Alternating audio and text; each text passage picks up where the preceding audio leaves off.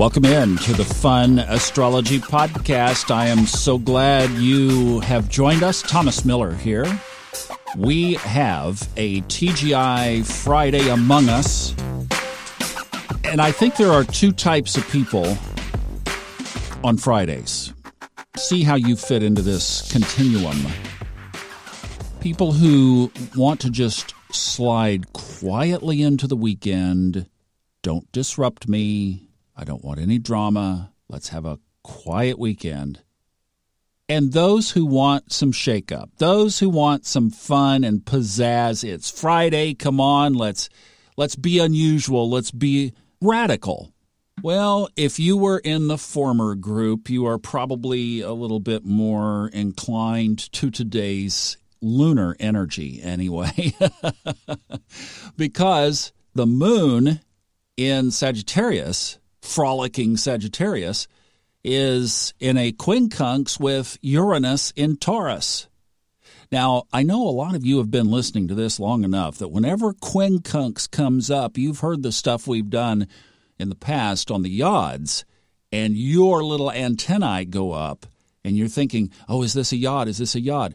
No, but good thought. And that's how you should be thinking. That's what I do. And when a quincunx shows up on my chart software, it shows up as a green line. So it's the only green line on the screen. And boy, I've got them flagged. Don't you know? well, we do have this lunar quincunx by itself. There are no other contributors. The yod, by the way, two quincunxes up making a point. That's why they call it the witch's hat. And then at the base, you have to have a sextile. So that's a yod. But this quincunx could trigger, the moon could trigger Uranus into some funky wonky activity from kind of a jovial, playful even side from Sagittarius.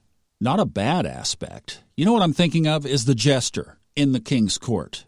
If I could uh, do it and not violate copyright laws, I would play Don McLean's American Pie, the part about the jester. You can hum that to yourself, and if it gets stuck in your head, I apologize. Sorry. At least it's a good tune. Now the moon is oh last quarter tonight at 8:31. All the times I give you are eastern US. Last quarter 8:31 p.m. We are headed to the new moon on the 13th. And then tomorrow we have another one of these long voids of course so get everything done before 1:35 in the morning. because when you wake up tomorrow in the United States, you are going to be under a void of course moon. So perfect for Saturday, right? Void of course all the way around the clock to 9:20 p.m. and then the moon moves into Capricorn. And then looking into the rest of the weekend, there's not much. The moon stays in Capricorn all of Sunday, all of Monday, moves into Aquarius early Tuesday morning. And the reason that there are not many changes right now is we've talked about this, but the chart is basically kind of locked down between the last thing really before this major setup is Pluto in Capricorn. That's not going anywhere.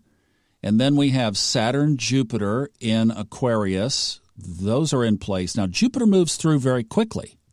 I mean, didn't we just talk about the Jupiter Saturn conjunction in December, which seems like yesterday, doesn't it?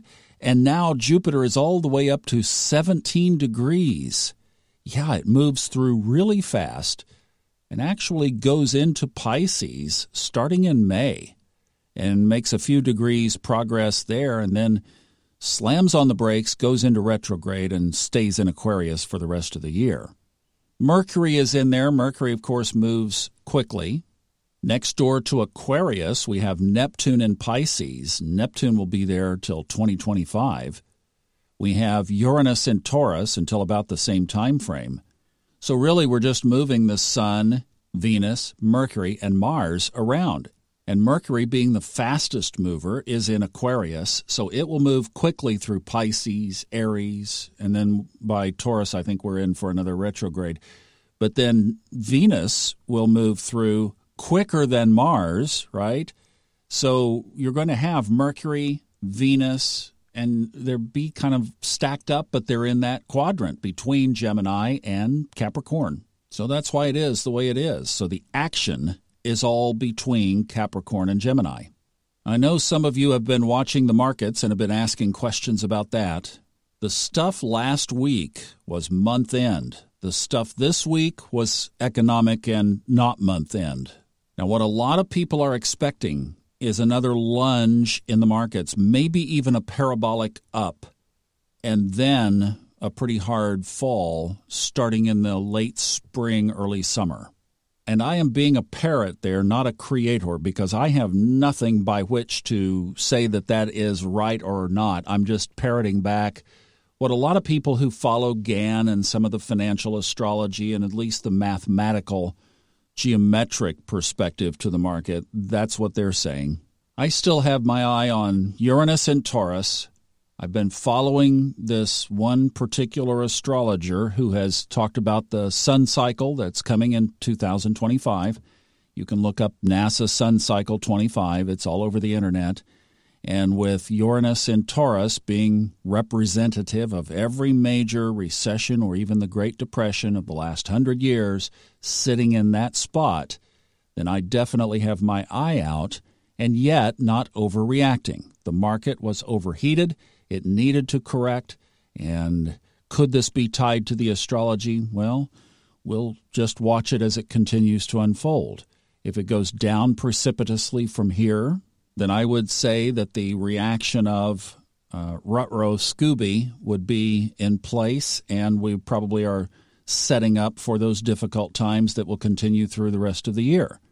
If we end up um, normal correction and then we just resume a normal pattern, that would probably be the best scenario. Let the market blow off a little bit of steam and cool down a little bit and then just resume a normal up pattern. That would be great. Or if it goes parabolically up, what goes up fast usually comes down fast, and that could be part of the second half of the year. So I don't think we can tie this to the chart yet. Let's put it that way. This is a normal market until proven otherwise probably the best way to look at it. And yet, I know for most people, their 401k balance now when you log online is not as good as it was a couple of weeks ago.